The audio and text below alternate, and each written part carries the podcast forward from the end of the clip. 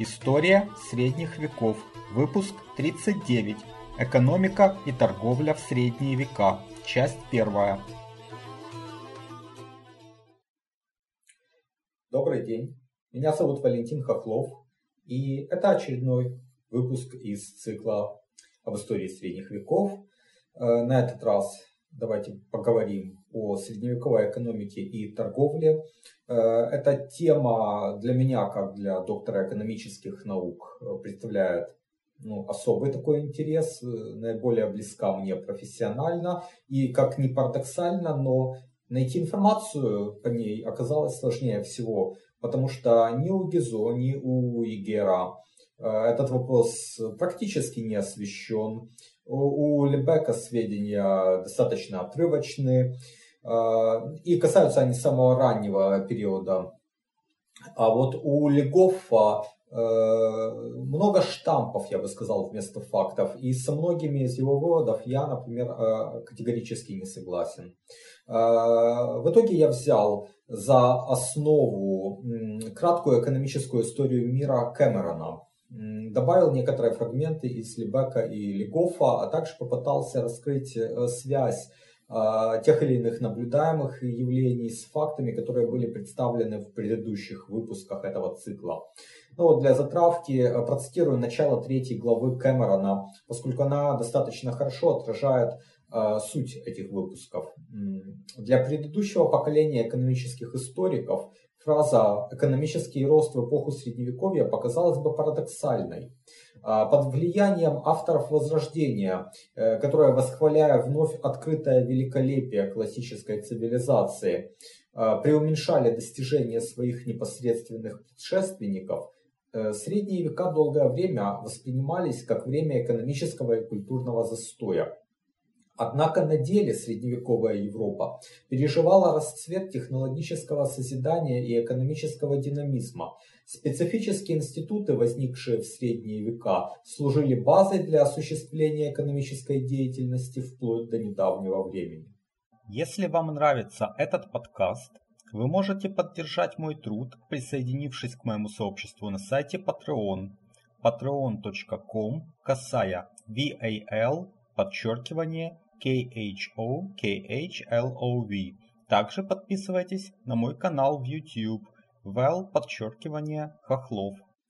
А, экономический застой на самом деле а, более характерен для а, последних веков существования Римской империи. И в самом начале цикла мы убедились, что именно неразумная социально-экономическая политика ее властей в IV-V веках привела к коллапсу. Именно тогда начинается упадок городов. Э, натуральное хозяйство, которое многими рассматривается как средневековая э, черта, на самом деле зародилось в последние века Римской империи. Э, к примеру, Сидоний Аполлинарий и галло-римские аристократы его круга уже не жили в городах, они перебрались в свои загородные виллы и обустраивали там хозяйство, которое позволяло обеспечить их семейство всем необходимым. Именно это и было началом натурального хозяйства. Э, сам комплекс построек виллы впоследствии преобразовался в замок, э, как мы уже видели. Что же касается виллы как хозяйственной единицы, то она преобразовалась в мансы. Э, Кэмерон много внимания уделяет монореальной системе, не объясняя тех или иных ее аспектов. Но монореальная система на самом деле это действительно основа для сельскохозяйственной экономики средневековой Европы. Давайте попробуем э, разобраться, почему она возникла и э, приняла те черты, которые наблюдались. Значит, монореальную систему легко объяснить как раз переходом от виллы к мансам, то есть выделению нескольких земельных наделов, даваемых в условное владение, то есть в аренду или в обработку. А, значит, арендаторы они могли быть или полностью независимые, свободные крестьяне, э, ну, термин вилланы. Э, его употребляют историки на самом деле по-разному. Некоторые называют вилланами крепостных в виде скорее рабов. Но вот и Гизо, и вот я этот термин употреблял в таком виде. Виланы это свободные люди, лично свободные люди, которые могут быть прикреплены к земле на положении э, колоннов, которые существовали и в римское время. А, собственно, рабы, их называли сервами, от латинского слова servus, раб. И иногда вот крепостных называют сервами тоже, а крепостное право сервдом. Но это разделение достаточно четкое, и его надо очень хорошо понимать. Значит, римские колонны, они были прикреплены к земельному наделу. Причем э, зачастую люди добровольно шли в колонны для того, чтобы их невозможно было э, оторвать от земли. То есть колонна нельзя было, э, допустим, как раба продать Э, и с другой стороны, нельзя было продать надел отдельно от колонна. То есть колонн, он был арендатором, лично свободным, имеющим все гражданские права. Но при этом он был э, накрепко привязан к арендуемой им земле, и землю можно было продать э, и новый владелец э, должен был работать с тем колонном, который ее арендовал, э, а колонна, ну, нельзя было, как бы, ему нельзя было покинуть этот надел. Крепостное право, оно сохранилось примерно э, на тех же условиях. То есть лично свободные крестьяне, и Гизо приводит факты, что их в королевских грамотах называли, приравнивали к ариманам, то есть лично свободным людям. А, но э, они были привязаны к земле, они не могли с нее уйти, они должны были ее обрабатывать. То есть за то, что им дали землю в аренду, они должны были взамен нести определенные обязанности. Вот эти, суть этих обязанностей и э, заключалась в как бы, крепостном э, праве. То есть необходимости обрабатывать эту землю и частично плоды труда, частично сам свой труд э, предоставлять владельцу земли.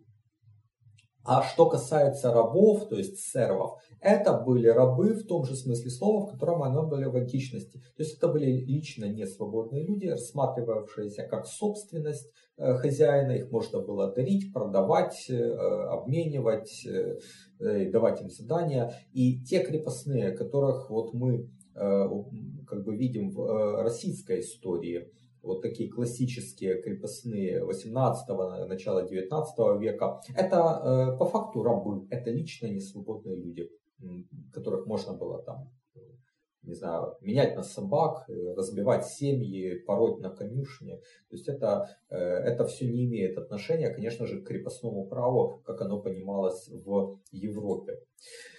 Значит, а, Теперь, собственно, э, иллюстрация, которая показывает э, монореальную систему. Э, Кэмерон выделяет на ней огороженные земли и общинные земли. Но вот очевидно, что первые представляют собой часть виллы, которую хозяин оставил за собой в собственном пользовании. А вторая это мансы, то есть это наделы, которые выделяются крестьянам-арендаторам когда Кэпрон озвучивает феодальный идеал «нет земли без сеньора, нет сеньора без земли», на самом деле это тавтология, потому что общинных земель э, по сути не существовало. В монореальной системе вся бывшая вилла была в алладиальной или бенефициарной, то есть феодальной собственности сеньора. То есть вся земля была его, а крестьяне были просто арендаторами.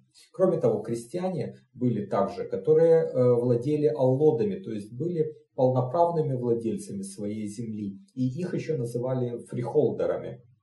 Далее Камерон пишет, функция сеньора была защита манора и отправление правосудия. И это легко объяснить, потому что манор это его собственность, это его вилла, и естественно он ее должен защищать как э, э, конечный владелец или бенефициарный владелец, и он же э, определяет правила для своих арендаторов.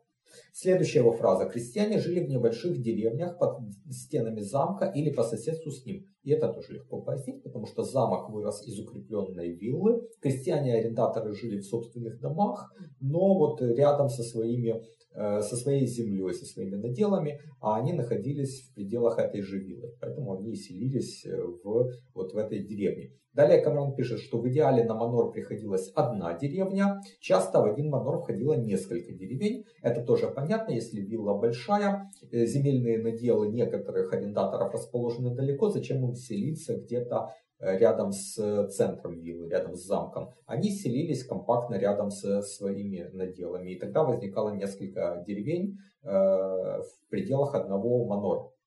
Кэмерон также приводит два исключения из монреальной системы. Во-первых, хутора и отдельные фермы, которые были более типичны для северных и холмистых земель, где монореальная система э, ну, скажем, хуже приживалась. И это можно объяснить тем, что там, где манор не возник, там земельные наделы были в собственности своих владельцев как фрихолдеров, то есть независимых крестьян. И они, конечно, селились на своих землях, и таким образом создавались индивидуальные фермы или хутора. Во-вторых, цитирую Кэмерона, в Средиземноморском бассейне, особенно в Южной Франции и на большей э, части Италии, небольшие квадраты огороженных полей с изолированными строениями, типичные для римских времен, сохранялись на протяжении всего Средневековья. Э, здесь замечу, что Гизо также указывал, что на юге Франции феодальная система э, развилась э, гораздо слабее, чем на севере, а многие алладиальные владельцы сохранили свои наделы еще с римских времен. И это объясняет также и цитату Кэмерона, то есть эти вот наделы, эти земельные участки, которые сохранялись еще с римских времен в алладиальной собственности владельцев, вот скорее всего и были Э, теми полями э, и с изолированными строениями. А изолированное строение, естественно, дома их владельцев, о чем пишет Камерон. Таким образом, мы видим, что структура хозяйственных отношений в сельской местности была очень простой и логичной. Она основывалась на приватно-правовых механизмах, правах собственности и отношениях аренды. На самом деле это было продолжение римских традиций, потому что мы видим и виллы, и колонны, это все зародилось еще в ее последние века.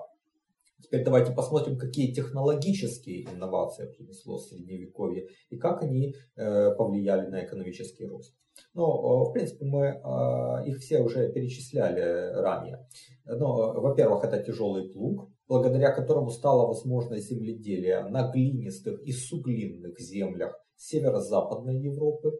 А римляне не знали такого плуга, потому что песчаные и гравийные земли Средиземноморья не требовали такой глубокой обработки.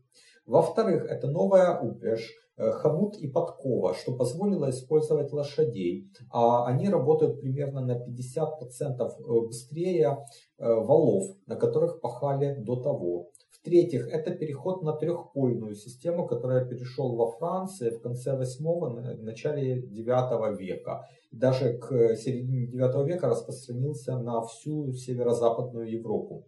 Кэмерон пишет, что двупольная система, которую использовали римляне, адаптирована к средиземноморским условиям, где почвы более сухие и быстрее истощаются. На севере, в более влажном климате, не требовалось оставлять землю под паром через год. Можно было это делать э, лишь э, один раз в три года. Соответственно, одна треть пашень оставалась под паром, одна треть засевалась яровыми, а одна треть озимыми. И в итоге, по расчетам Кэмерона, производительность труда в сельском хозяйстве возросла примерно на 50% был снижен риск неурожая и существенно расширен ареал пахотных земель. Если последние века существования Западной Римской империи речь шла об упадке городов, запустении сельской местности, обветшании дорожной инфраструктуры, и самый низкий уровень э, этого был достигнут где-то в середине VII века, то с IX века мы наблюдаем активную распашку новых земель, вырубку лесов под пашни, осушение болот и, конечно же, бурный рост городов ну, вернее, бурный рост городов мы наблюдаем начиная с XI века, хотя вот э, э, те э, вещи, о которых я только что сказал, они появились ранее, и они как раз и привели к бурному росту городов, то есть распашка новых земель, вырубка лесов и так далее. Другие улучшения в сельском хозяйстве средних веков – это появление новых культур. В первую очередь это рожь и овес – которые не были распространены в античности, а также более широкое распространение бобов, гороха, чечевицы. А мусульманское завоевание Испании и Сицилии привело к тому, что в Европу оттуда пришли такие новые культуры, как хлопок, сахарный тростник, цитрусовый и даже рис. Севернее Альп, где условия для выращивания оливы и винограда не столь благоприятны, как в Средиземноморье, стали выращивать рапс для производства масла и хмель для пивоварения. По всей видимости, в средние века гораздо активнее, чем в античности, выводили новые породы э, животных и сорта сельскохозяйственных растений. Вот уже около 20 лет я увлекаюсь историей средних веков, читаю книги и смотрю передачи, а недавно начал и сам создавать видео и подкасты на эту тему. Это мое хобби, и я создаю контент совершенно бесплатно. Но если у вас есть желание и возможность поддержать мой труд материально, то присоединяйтесь к моему сообществу на сайте Patreon. Оно называется по моему имени Вэл Хохлов.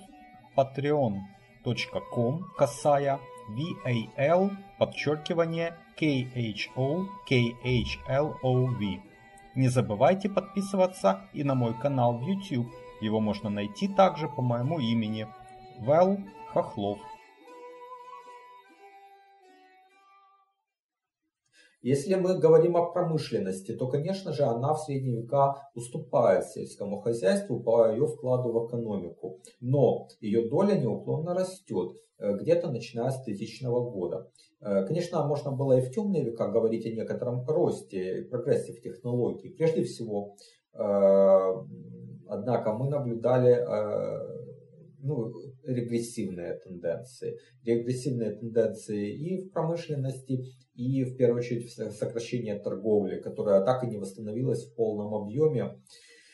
Э, но э, по уровню технологии промышленности высокое средневековье уже значительно превосходит римские времена. Главная отрасль средневековой промышленности это текстильная. И производительность труда в ней в высоком средневековье э, превзошла римские времена благодаря трем новшествам. Это педальный станок, предельное колесо и водяная мельница. Кстати говоря, средние века можно было вполне назвать эпохой мельниц. Именно тогда изобрели ветряную мельницу. А водяная мельница, хотя она была известна в античности, но не пользовалась э, в те времена популярностью. Вот Кэмерон пишет, что император Веспасиан в первом веке нашей эры запретил использование водяного колеса из боязни спровоцировать безработицу. А я скажу, что Веспасиан на самом деле был одним из наиболее прагматичных и разумных императоров своего времени. А, но сами идеи ограничить те или иные технологические новшества из-за боязни нежелательных социальных последствий возникали и поныне, и поздние времена и поныне они существуют. Вот, например, начало 19 века, движение луддитов в Великобритании. Это люди, которые громили машины и станки. Почему? Потому что они боялись, что машины э, заберут их работу. Они действительно сделали многие, э, так, то, что называется manual э, workers, то есть люди ручного труда они их сделали ненужными, потому что одна машина там заменяла десяток таких рабочих.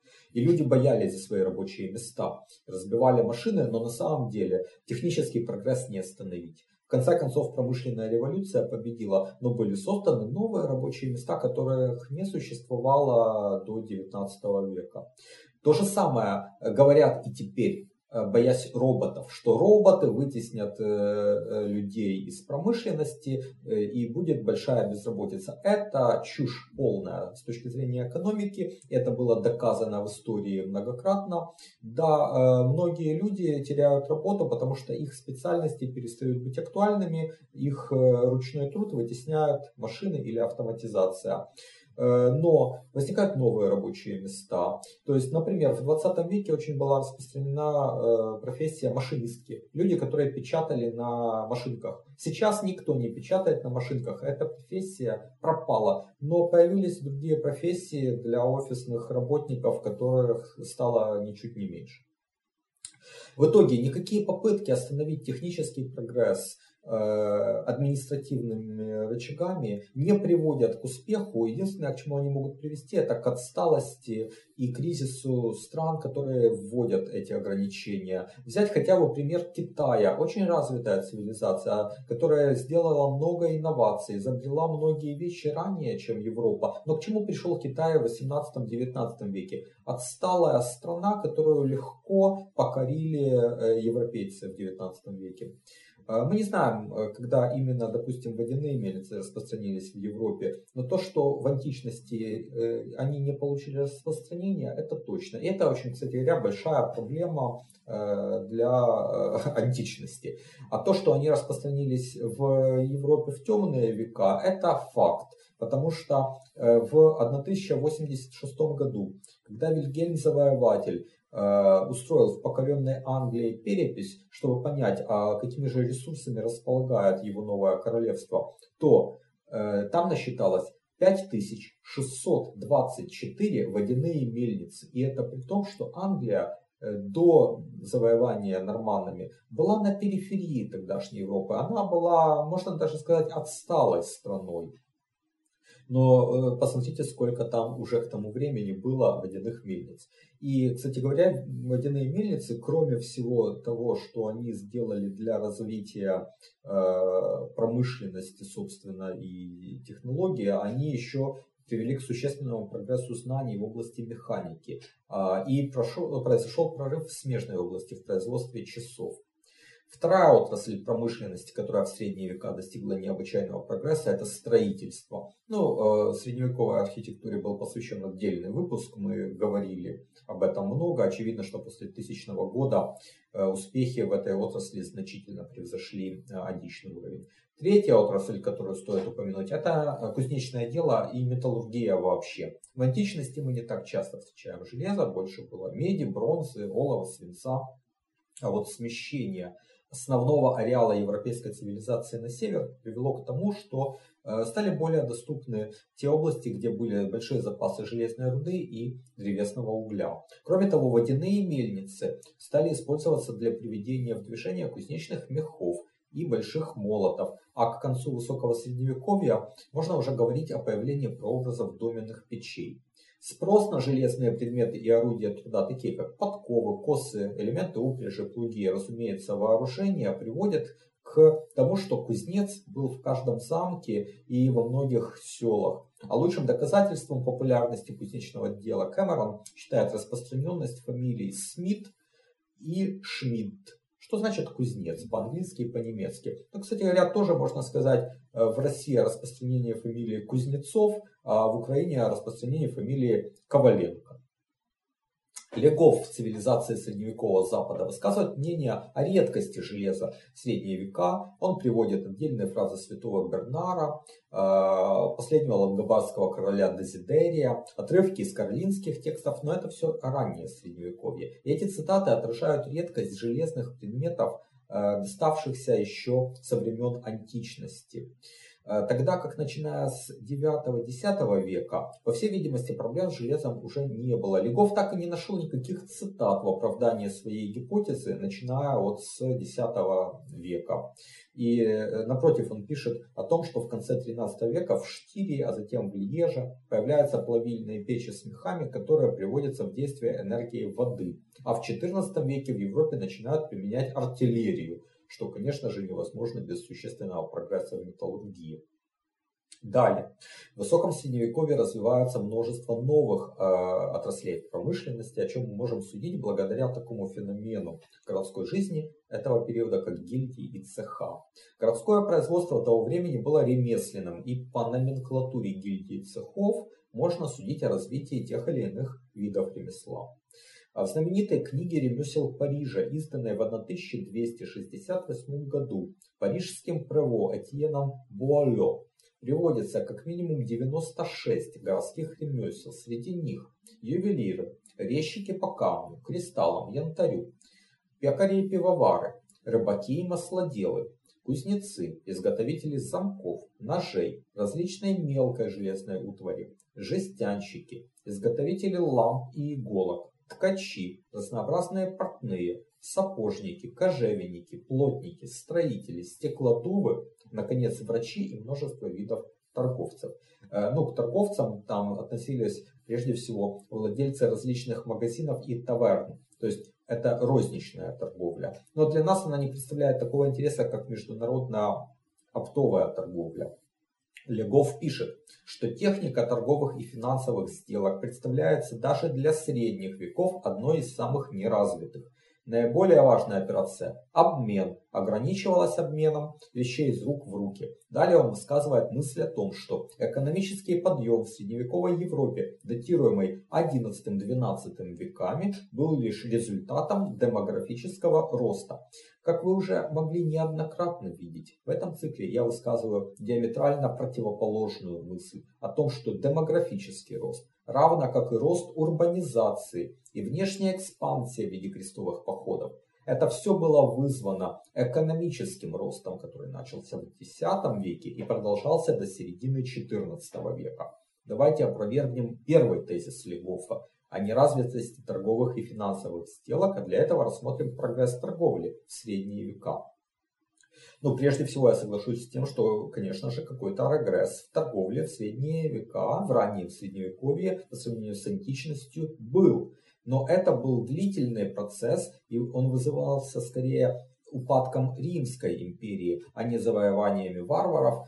И даже напротив, мы говорили о жизни общества в VI веке как о довольно успешном продолжении римских традиций. Вот для Марселя это был век наивысшего расцвета в первом тысячелетии. И город стал крупнейшим торговым центром Средиземноморья. В нем было, были построены новые каменные пристани.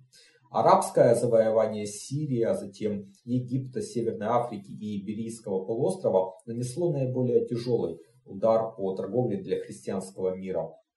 Хотя я бы скорее э, говорил о переориентации торговли на мусульманский мир. То есть торговля в Средиземном море не исчезла, просто христианском мире она сократилась, а в мусульманском она выросла. И вот лишь нормандские завоевания э, Южной Италии, усиление флотов государств Северной Италии, таких как Венеция, Генуя, Писа, изменили баланс в Средиземном море, и поэтому мы в высоком Средневековье видим обратную ситуацию, когда торговля в христианском мире развивается и растет, а в мусульманском мире наоборот э, падает, потому что просто торговые пути вернулись под контроль христиан. А, с другой стороны, мало кто говорит о развитии торговли в э, раннем Средневековье на севере Европы, которая в античное время вообще не существовала. Вот в книге Лембека я впервые услышал о таком э, порте, как Кентавик. Это э, на самом э, северо-востоке нынешней Франции.